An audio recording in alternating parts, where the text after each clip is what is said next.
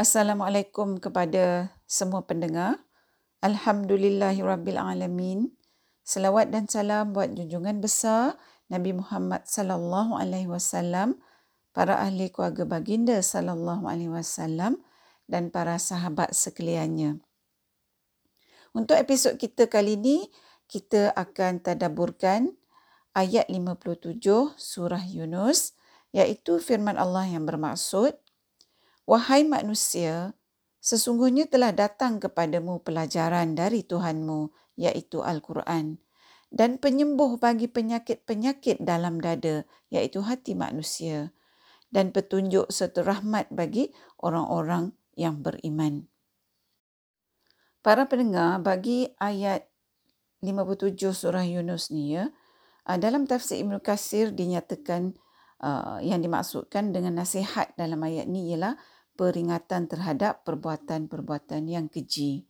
Ha, dan ia dimaksudkan dengan penyembuh bagi penyakit-penyakit dalam dada iaitu hati manusia adalah kebimbangan dan keraguan iaitu uh, melenyapkan kekotoran dan najis yang terdapat dalam dada. Para pendengar, walaupun ayat ni diserukan pada manusia secara umumnya, ha, tetapi hanya orang-orang yang percaya, yang menerima dan mengamalkan nasihat atau pelajaran yang Allah berikan di dalam Al-Quran adalah mereka-mereka yang akan mendapat petunjuk serta rahmat. Jadi maknanya para pendengar, kalau seseorang tu beriman, ha, tapi kalau dia tak nak menerima atau tak ambil peduli ya dengan semua pelajaran-pelajaran ha, petunjuk-petunjuk yang Allah bagi tahu dalam al-Quran ha, maka keadaan orang ni samalah dengan keadaan orang tak beriman ha, yang tak nak menerima petunjuk yang tak nak ambil pelajaran. Ha, cuma bezanya orang ni dia menerima Islam dia ada tauhid. Alangkah ruginya para pendengar apabila seseorang tu dia dah beriman Lepas tu dia ingkar. Yang mana dengan keingkaran ni dia jadi rugi sebab tak dapat petunjuk, tak ambil petunjuk dan dia tak dapat rahmat yang Allah janjikan kepada orang-orang yang beriman. Ah, iaitu mereka yang menerima dan mengamalkan nasihat atau pelajaran yang Allah berikan dalam Al-Quran. Iaitu mereka mengambil petunjuk dan dengan itu mereka mendapat rahmat kalau kita renungkan ya ayat 57 surah Yunus ni Allah bagi tahu kita bahawa Al-Quran tu dalamnya ada pelajaran yang datang dari Allah yang merupakan guru sebenar kita macam yang kita pernah tadaburkan dalam salah satu episod yang lepas. Ha, jadi maknanya Allah bagi tahu kita kalau kita nak tahu apa yang ada dalam Al-Quran, Allah kata dalam Al-Quran, ha, jadi kita nak tahu apa yang ada kat dalam, kita kenalah buka Al-Quran. Lepas kita buka, kita kena baca. Selepas kita baca, jangan tutup Al-Quran tu, kita renungkan apa yang kita baca. Ha, supaya kita dapat pelajaran yang diberikan oleh guru yang maha agung. Yang mana para pendengar semua pelajaran uh, dalam Al-Quran tu kalau kita fikir balik dia turun dari langit bukan calang-calang sumber ya bagi pelajaran yang Allah berikan pada kita dalam Al-Quran ni. Jadi para pendengar kenapa Allah suruh kita buka, baca dan renungkan isi kandungan Al-Quran? Allah bagi tahu jawapannya dalam ayat 57 surah Yunus ni sebab dalam hati manusia ah, yang mana hati kita tu berada dalam dada ah, ada banyak penyakit. Jadi apakah penyakit-penyakit yang ada dalam hati yang duduk dalam dada kita tu para pendengar? Ah, penyakit-penyakit tu adalah perbuatan-perbuatan yang keji, penyakit keraguan dan penyakit kebimbangan yang buat manusia jadi tak yakin dengan Allah. Ha, jadi perbuatan-perbuatan yang keji itu para pendengar, ianya adalah jelas. Kalau orang ada penyakit melakukan perbuatan keji, kita boleh nampak lahir dari perlakuan dia iaitu dia buat semua perbuatan-perbuatan yang tak baik. Bagi penyakit keraguan dan kebimbangan pula, Jadi apakah contoh penyakit keraguan dalam dada ni para pendengar?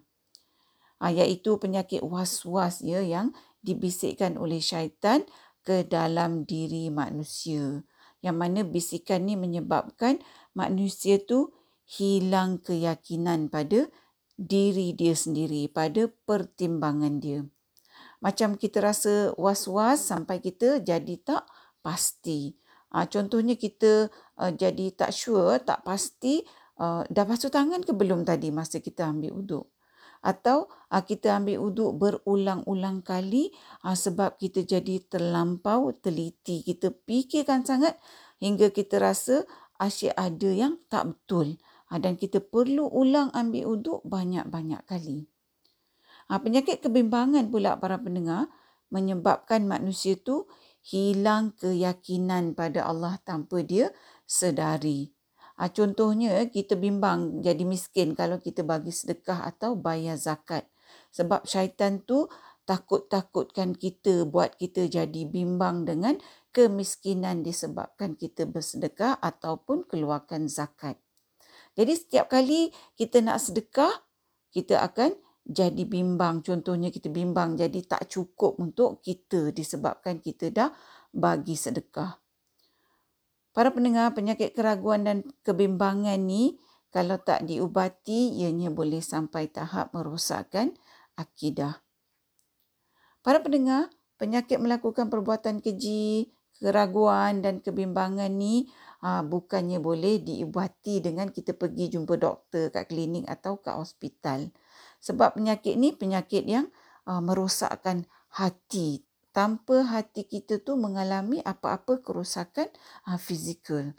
Uh, dari segi fizikal luaran nampak begitu sehat, nampak sempurna. Tapi hakikatnya ada penyakit yang merosakkan. Uh, bukan saja merosakkan kehidupan dunia secara senyap tapi terlebih lagi yang kita takut, yang kita risau merosakkan kehidupan kita di akhirat iaitu kehidupan kita yang kekal abadi. Uh, saya nak kongsikan ya para pendengar berkaitan dengan uh, penyakit-penyakit ni uh, apa yang dinyatakan oleh Said Kutub. Beliau kata kita tidak mengetahui bagaimana berlakunya bisikan syaitan tapi kita merasakan kesan-kesannya dalam jiwa dan di dalam realiti kehidupan kita. Kita sedar bahawa pertarungan Adam dan Iblis adalah satu pertarungan yang amat lama. Dari Nabi Adam AS sampailah kita sampailah hari kiamat. Sebab itulah para pendengar Allah bagi tahu kita ubat iaitu penyembuh bagi semua penyakit-penyakit yang kita nyatakan tadi tu ada dalam Al-Quran. Allah dah bagi dalam Al-Quran. Ha, seperti mana yang dinyatakan oleh Said Kutub juga, walau bagaimanapun Allah tidak membiarkan manusia mengharungi pertarungan dengan iblis tanpa senjata. Malah Allah telah menjadikan keimanan sebagai perisai untuk mereka, zikir sebagai kelengkapan perang dan doa memohon perlindungan sebagai senjata. Andainya manusia itu lupakan perisai, lupa kelengkapan dan alat senjatanya, maka dialah sahaja yang patut dipersalahkan. Maksudnya para pendengar, kalau kita tak ambil pelajaran yang Allah berikan dalam Al-Quran sebab kita tak merenungkan dan tak mengamalkan pelajaran yang Allah ajar kita dalam Al-Quran, maka sukalah kita nak selamatkan diri kita dari penyakit melakukan perkara-perkara yang keji, penyakit keraguan dan penyakit kebimbangan yang dinyatakan dalam tafsir Ibn Qasir bagi ayat 57 surah Yunus ni. Ha, kenapa? Kenapa suka?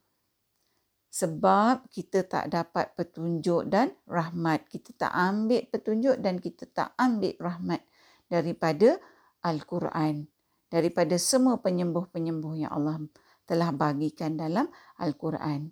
Ha, dan oleh itu para pendengar, kita tak dapatlah kesembuhan-kesembuhan yang Allah dah janjikan bagi orang-orang yang beriman yang menerima dan mengamalkan nasihat atau pelajaran yang Allah dah berikan pada kita dalam Al-Quran. Para pendengar, mungkin uh, pada masa sekarang ni waktu kita sedang dilanda wabak virus corona ni kita takut sangat mati disebabkan virus corona ni. Ha, yang mana para pendengar kalau seseorang tu sebenarnya mati disebabkan uh, coronavirus ni ha, setelah dia tu berusaha menjaga diri hakikatnya itu adalah ketentuan Allah yang kita manusia tak ada kuasa atas ketentuan ni. Tapi para pendengar yang lebih patut kita takuti ialah sekiranya kita mati dalam keadaan mempunyai penyakit-penyakit yang boleh merosakkan keimanan kita. Tanpa kita dapat petunjuk dan rahmat yang Allah dah sediakan untuk uh, sembuhkan penyakit-penyakit dalam dada manusia ni. Sedangkan kalau seseorang tu mati disebabkan virus corona para pendengar, ianya tak merosakkan iman. Dan ada setengah ulama kata ianya merupakan syahid kecil, merupakan uh, kelebihan. Allahu alam. Jadi para pendengar seperti mana yang dinyatakan oleh Said Kutub yang kita kongsikan tadi, kalau kita mati dalam keadaan berpenyakit dalam dada ni disebabkan kealpaan kita, maka ianya adalah salah kita sendiri dan kita tak boleh salahkan Allah. Jadi sama-sama kita fikirkan para pendengar. Para pendengar yang dikasihi, setakat ini dahulu perkongsian kita buat kali ini. Moga kita bertemu di episod yang seterusnya insya-Allah. Assalamualaikum. Sekiranya anda merasakan bahawa perkongsian tadabbur bersama Dr. H ini memberikan manfaat kepada anda, saya ingin mengajak anda untuk menyertai saya bergabung usaha menyemarakkan amalan tadabbur Quran dengan memanjangkan perkongsian ini kepada orang lain serta jangan lupa untuk tekan butang follow untuk mengikuti episod-episod yang seterusnya. You're